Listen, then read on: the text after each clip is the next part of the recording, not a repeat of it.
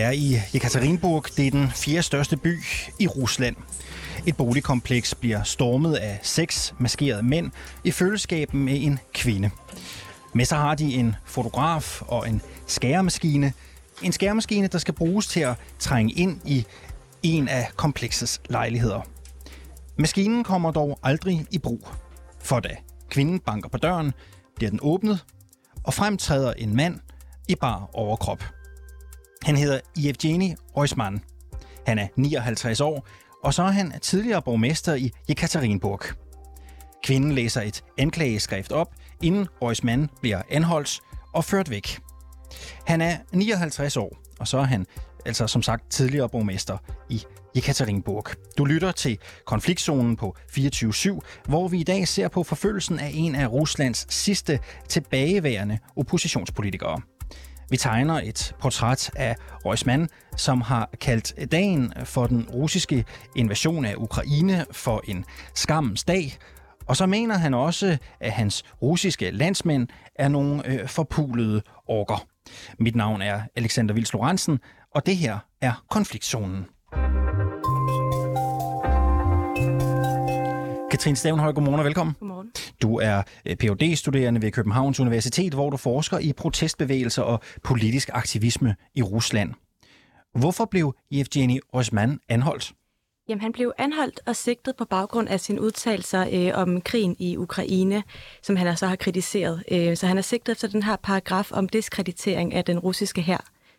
Og hvad er det for en paragraf? Jamen, i øh, starten af marts i år, så blev der indført to nye paragrafer, øh, som henholdsvis er den her diskreditering af den russiske hær og øh, at sprede misinformation om den russiske hær. Og hvor den med misinformation kan give op til 15 års fængsel, så kan den med diskreditering altså give op til 5 års fængsel, og det er den, som Røsman han står som sigtet for. Øhm, og det er så på baggrund af nogle udtalelser, han har lavet på sine sociale medier blandt andet, som han egentlig har gjort hele vejen igennem invasionen. Så det er altså ikke noget, han har gjort for nylig, men egentlig allerede i februar. Øh, Jeg, ja. jeg spillede et øh, klip her i starten af programmet øh, fra selve anholdelsen af Røsman. Han bliver ført væk. Øh, han bliver anholdt. Hvad ved vi lige nu? Hvad, er der, hvad sker der med ham lige nu? Jamen, han er faktisk løsladt fra sin øh, varetægtsfængsling, men han har fået øh, et påbud om ikke at, øh, at ytre sig på sociale medier, og der er nogle bestemte begivenheder, han ikke må møde op til, øh, og han må ikke påvirke vidner, så han er stadigvæk sigtet, øh, men vi venter så på, hvad der, hvad der skal ske yderligere. Hvad betyder øh, sigtelsen, anholdelsen af ham for den interne kamp mod Putins regime? Altså man kan sige, at han er ikke den første oppositionspolitiker, som bliver sigtet for, øh, for de her øh, forbrydelser, øh, som, som regimet kalder det. Øh, man kan sige, at det har en, en betydning i, i, i kraft af, at han var den sidste, der var tilbage. Den sidste, som faktisk var i, i frihed i Rusland. Han lagde for nylig øh, i juli måned lagde han et billede op, et gammelt billede, hvor han sidder sammen med tre andre oppositionspolitikere. Det lagde han op på sin Twitter, øh, og så skrev han, i dag er jeg altså den eneste, som er i, øh, i frihed øh, og stadigvæk er her. Vi nævner jo også, og flere andre nævner, at han er den sidste oppositionstilhænger, som er blevet tilbage i Rusland, og som ikke er i fængsel. Er det rigtigt? Altså, der er jo nogle andre, men han er den, den sidste prominente, øh, vi sådan kender. Øhm, og man kan sige, det er noget, han har lagt enormt meget vægt på, det her valg om at blive i Rusland. Allerede før krigen faktisk, hvor, øh, hvor Navalny, altså den meget øh, internationalt kendte oppositionspolitiker Alexei Navalny, sad i fængsel. Øhm, der var Rosman ude og udtale, at han altså agtede at blive i Rusland, selvom han godt vidste, det var farligt. Øh, og det primært for at sende et, et signal til sine støtter. Øhm, og han sagde også, at han godt forstod, hvorfor Navalny var taget tilbage.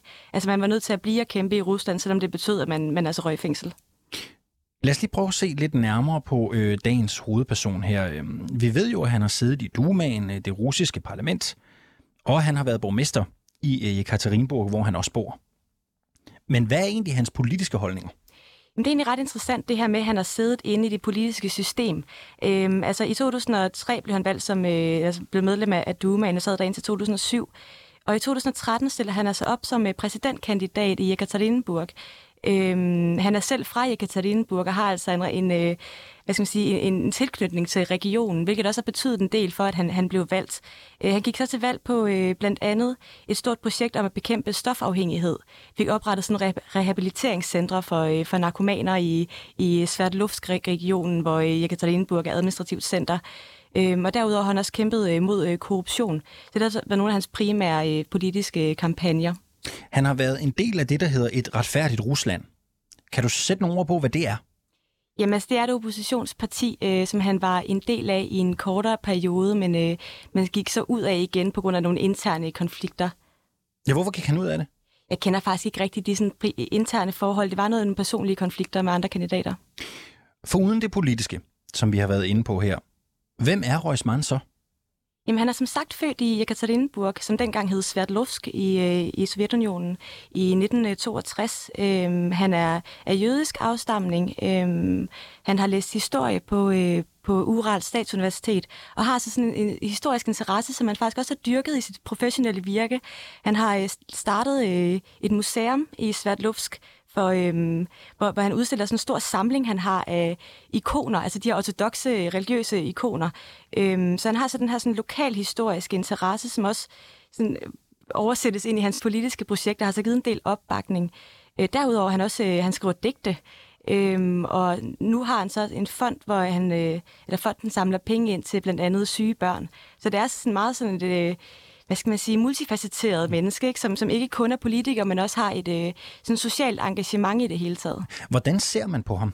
i, øh, i Katerinburg, hvor han har været øh, øh, borgmester. Ud fra det, du beskriver her, så øh, vil mange jo øh, kalde ham sympatisk. Hvordan ser man på ham i Katerinburg og i Rusland generelt? Hvad skal man sige, det, det er nok svært at sige noget generelt, for det er ret specifikt for Ekaterinburg, at han er populær der. Blandt andet det med, at han er faktisk er fra området, øh, og altså ikke en eller anden politiker, der er hentet udefra og så placeret ind som borgmester. Så han blev altså i virkeligheden der i, i 2013 den, den højst placerede øh, oppositionspolitiker i Rusland inden for det sådan, politiske system. Øhm, han, er, han er populær øh, i Ekaterinburg, også fordi han er, han er karismatisk og som du selv siger, øh, sympatisk med de her øh, borgerrettighedsprojekter, som det jo i virkeligheden er. Øhm, så man kan sige, selvom at han hele vejen igennem sit politiske virke har været regimekritisk, altså kritisk over for Putin-regimet, så har han også nogle andre politiske projekter, som kan gøre, at han har en støtte fra nogen, som ikke nødvendigvis kun abonnerer på den her kremlin-kritiske øh, linje, men også øh, for eksempel går ind for, at man skal bekæmpe øh, narkotikamisbrug, eller man skal bevare lokalhistorien, eller at man skal bekæmpe korruption. Øh, så, så ja, han, er, han har en bred øh, appel. Lad os se nærmere på nogle af de ting, som han har sagt om Rusland, og som jo også har bragt ham i den situation, han står i i dag. Og selvfølgelig ikke mindst om Putins styre. Øhm, jeg har taget et øh, tweet med. Den 24. februar i år, altså dagen, hvor Rusland invaderede Ukraine, skriver han i et tweet, at dette er skammens dag for vores nation. Hvad har konsekvenserne indtil nu været for at rette kritik af krigen? Jamen, han er blevet, blevet sigtet, og så er sigterne bortfaldet, hvilket egentlig også er lidt interessant, altså her i løbet af, af foråret, hvor der er nogle andre oppositionspolitikere, vi har set på, sådan en som Ilya Yashin for eksempel, eller Vladimir Karamusa, som altså er blevet sigtet og fængslet på grund af deres ytringer. Det er han ikke. Øhm, og der er nogen, der peger på, at det muligvis har noget at gøre med, at han faktisk er så populær i, sin, øh, i sit lokalområde, at man simpelthen frygtede, at det ville skabe for meget protest, hvis han, øh, hvis han blev øh, fængslet. Så der har ikke rigtig været nogen sådan øh, konsekvente, altså konsekvenser øh, for hans ytringer indtil nu altså. Hvorfor tror du så, og det kan jo være svært at svare på, at, øh, øh at bæret flød over nu? Hvad, hvad er årsagen til det? Altså man kan sige, at Rusland, hvis man, hvis man kigger de seneste 10 år og kigger på den måde, som, som systemet har øh, forsøgt at beholde, øh, regimet har forsøgt at beholde magten, så har man øh, bevaret nogle, øh, man kan kalde det lommer af frihed, altså nogle, nogle lommer af kritik, som fik lov til at være der i form af frie medier og nogle enkelte oppositionskandidater. Øhm, og det har vi jo så set langsomt, eller ja, relativt hurtigt her i løbet af foråret, at det er begyndt at blive lukket ned for de her sidste eksisterende lommer, altså de sidste frie medier, de sidste frie oppositionspolitikere. Så man kan jo se det her... Øh, det her skridt som, øh, som endnu en del af den her proces. Øh, men vi ved jo endnu ikke, om han, øh, hvilken, om han bliver dømt efter det her. Han er sådan set også sigtet efter en, en lidt mildere paragraf, mildere i anførselstegn, mm. i, i forhold til nogle af de andre, som er, er sigtet for den her, øh, diskre, den er sigtet for diskreditering, at de er sigtet for misinformation. Ikke? Så det kan måske også være et, et tegn på, at man, man er lidt forsigtig øh, med, hvad man skal gøre med ham. Og lad os blive lidt øh, tekstnære.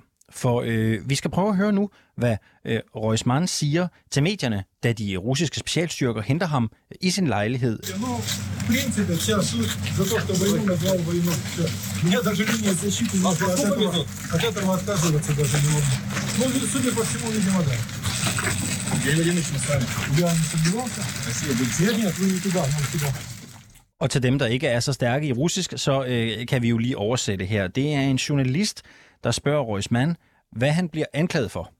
Til det svarer han, det får at nævne én ting. Invasionen i Ukraine. Du var inde på det lidt før, men nu prøver vi at blive helt tekstnære. Hvorfor er det lige det her, der gør, at han bliver smidt for en retssag i Rusland? Altså i, øh, i Rusland er man jo enormt enorm påpasselig med ikke at, øh, ikke at kalde det en krig, og ikke at kalde det en invasion, netop fordi man undgår den her mobilisering, generelle mobilisering i samfundet. Så, så det er det. Øhm, og man kan sige, at han, han har allerede været, øh, været ude og, og sige kontroversielle, øh, kritiske og altså, i Rusland ulovlige ting allerede før krigen. Ikke? Øh, dengang, at øh, Rusland annekterede øh, Krim i 2014, der var han også øh, helt tydelig kritiker af annekteringen. Og han har også været ude og udtale støtte til Navalny tidligere, så han har allerede været på kanten med loven på grund af de her øh, enkelte udtalelser. Øh, prøv at sætte nogle ord på, hvad det er, det risikerer. Altså, hvad er det, man frygter, det gør ved en nation, når en så øh, populær stemme som Reusmann kalder den specielle militære operation for en invasion? Altså man kan sige, det, det er på samme måde, som man har den, al den her propaganda i Rusland, ikke? og misinformation, og man forsøger at dække over, hvad der faktisk sker. Noget, man også kan sige i forhold til Reusmann, som ikke kun handler om den her specifikke kommentar om invasionen, men også hele det her, øh, som han i tale sætter som skam og skyld ikke, i forhold til den russiske befolkning. Øh, at der også er sådan helt øh, sådan moralsk aspekt i det. Det er noget, vi diskuterer meget uden for Rusland. Det her med, hvorvidt at, øh, at man kan tale om en kollektiv skam eller et kollektivt ansvar øh, for at blive og kæmpe eller for at, at stoppe krigen. Øh, og det er jo faktisk noget, han er ret øh, tydelige fortaler for, også inde i Rusland, hvor der er nogle andre systemkritikere, som er mere, øhm, altså har valgt at forlade landet, for eksempel. Mm. Øhm, så på den måde kan det have det farligt for regimet, der er nogen, der tør at blive at kæmpe. Nogle mener jo også, at han har fået lidt længere snor end andre kritikere af krigen. Kan der på nogen måde være noget om det?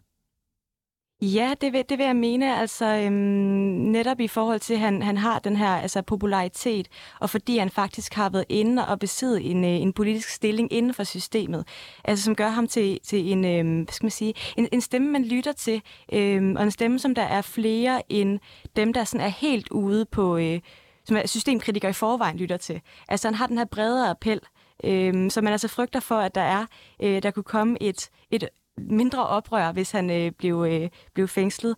Øhm, og vi så faktisk også her allerede dagen efter, han blev anholdt, at der var nogle protester i øh, Jekaterinburg.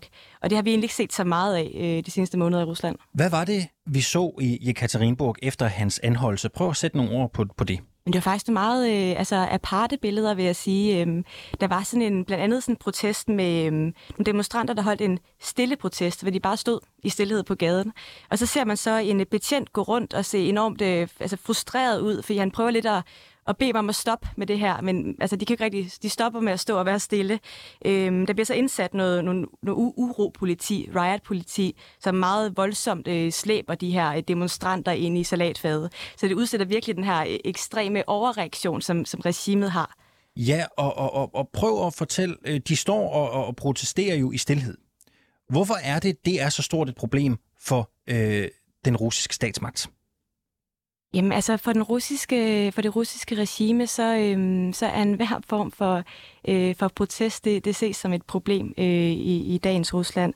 Øhm, og man kan sige lige sådan, protesterne er også, altså man bruger humor som et greb, som også øh, udstiller øh, altså magthaverne, i det her tilfælde udstiller ordensmagten som, som værende sådan lidt latterlig. Altså, øhm, men det er ikke noget specifikt i forhold til den her protest. Det er altså, man, man, vi ser, at de lukker ned for alt form for protest. Du siger det selv, og vi skal lige høre et klip også, for det er altså ikke gået ubemærket hen, at Røs Mann er blevet tilbageholdt i, i Katerinburg. Der har flere af byens borgere været på gaden i uh, protest. Lad os lige prøve at, at høre noget uh, her.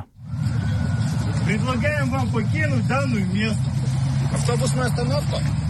Пожалуйста, на остановку и домой. Ja, det som lytterne ikke kan se her, det er jo ikke et særligt voldsomt klip, som vi også lige har talt om. Det er, at der er godt og vel 30 personer, der har stillet sig op, og de laver en stille protest i byen. De står på gaden uden at se noget og uden at stå med skilte. De står der bare, og imens de står der, så går mænd i uniform blandt dem og truer med at anholde dem og siger, at de filmer dem, så de ved, hvem der har været en del af den her protest. Det er præcis det, der sker. Det kan være svært at sætte tal på, men hvor mange mennesker i Rusland deler Røismans opfattelse af krigen, men holder sig tilbage med at sige det højt? Jamen, det er, som du siger, enormt svært at sætte tal på. Øhm, og hvis man taler om, hvor mange mennesker er inde i Rusland, så er det også blevet hvad skal man sige, endnu sværere her efter krigen er startet, for der er mange af dem, som, som normalt ville være gået på gaden og normalt ville have ytret sig øh, før krigen, øh, som har valgt at emigrere. Øh, så jeg har ikke noget tal på, hvor mange det er. Øh, men man kan nok godt regne med, at den den del af, øhm, hvad skal man sige, der er dem, der tør ytre sig, og så er der dem, der egentlig gerne vil ytre sig, men, men har for meget at miste. Og vi kan godt regne med den gruppe af dem, som faktisk tiger stille. Altså ikke tiger stille og står på gaden, men som bliver derhjemme og tiger stille. Øh, den er blevet større siden øh, invasionen starter. Og det tyder jo på, at han er øh, populær. Øh, på Twitter har han 640.000 følgere. På YouTube er der knap 350.000. Og på Instagram er det flere end 220.000. Øhm, russerne de har jo kutyme for at fængsle kritikere af regimet. Flere end 16.000 er blevet tilbageholdt for at have protesteret mod krigen. Øhm, du siger selv, øh, at nok har fået lidt længere snor. Men hvorfor har han ikke beskyttet sig selv og flygtet ud af Rusland? Øhm, jamen det er også, som jeg også nævnte tidligere, at det, at det er faktisk et, øh, et både sådan taktisk, men også øhm, moralsk valg.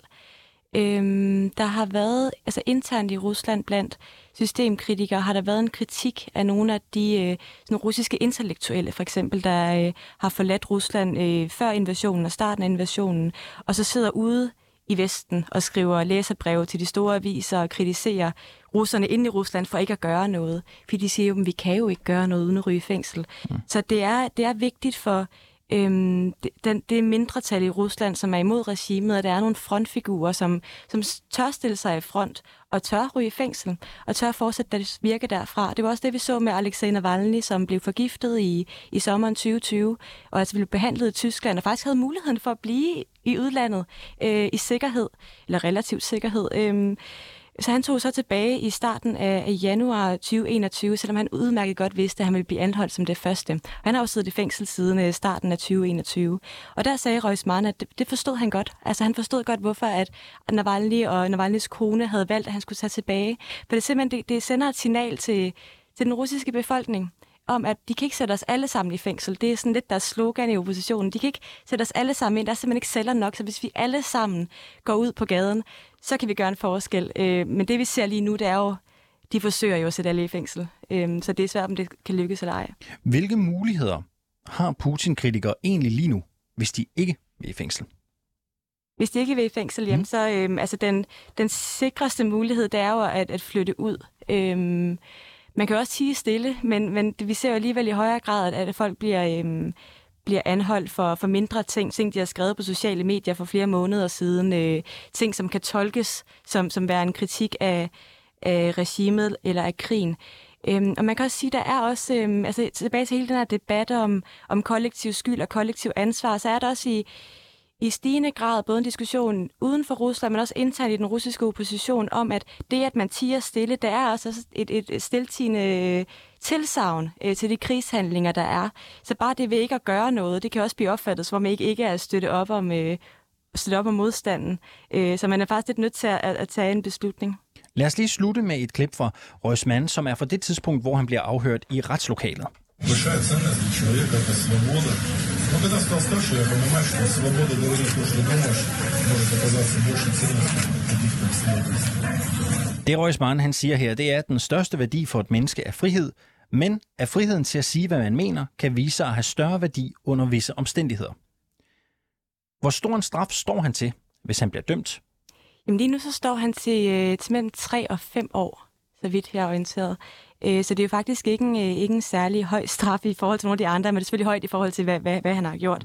Øhm, man kan sige lige det klip der, det er svært ikke at få en lille smule kuldegysninger, når man hører det, for det simpelthen trækker nogle tråde tilbage til øhm, de dissidenter, vi, vi så i, i Sovjetunionen, eller vi har læst om i, i Sovjetunionen. Altså det her, øh, det er helt moralske, øh, der bliver i talesat af ham.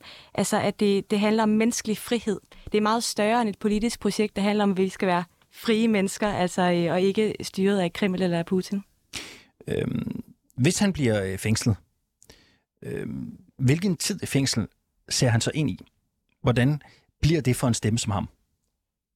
Øhm, altså det vi har, vi kan jo basere det på, hvad vi allerede har set med systemkritikere, der sidder i fængsel, ikke? hvor øhm, det er ikke så vidt vi ved så meget med, med andre fanger at gøre. Det, det er et problem. Det er mere øhm, den måde, de bliver behandlet på af regimet. For eksempel Navalny, han øh, er udsat for nogle længerevarende isolationsperioder. Perioder, hvor han heller ikke må have besøg af sin familie. Han bliver placeret øh, langt væk fra, øh, fra øh, Moskva. Altså det, det her med, at man faktisk gør, gør livet svært for dem, altså for at, øh, at sænke moralen simpelthen. Er Røsman færdig med at kritisere Putins regime? Det tror jeg næppe. Hvad skal vi forvente, tror du?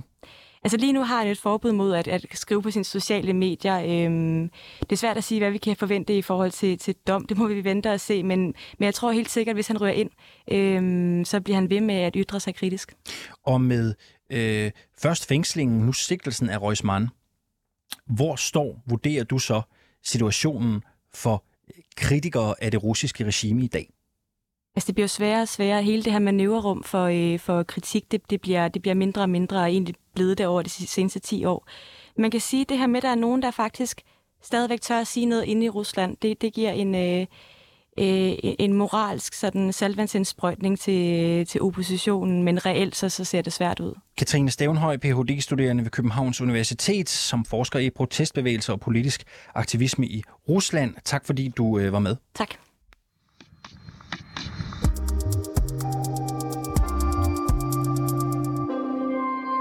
Du har lyttet til dagens afsnit af Konfliktzonen 24-7's nye udlandsmagasin. Jeg hedder Alexander Vils Lorentzen, og redaktøren bag dagens program var Sofie Ørts. Du kan lytte til programmet direkte mandag til torsdag fra 8 til 8.30, og du kan selvfølgelig også høre programmet som podcast. Jeg er tilbage i morgen med en ny konflikt fra en anden konfliktzone i verden.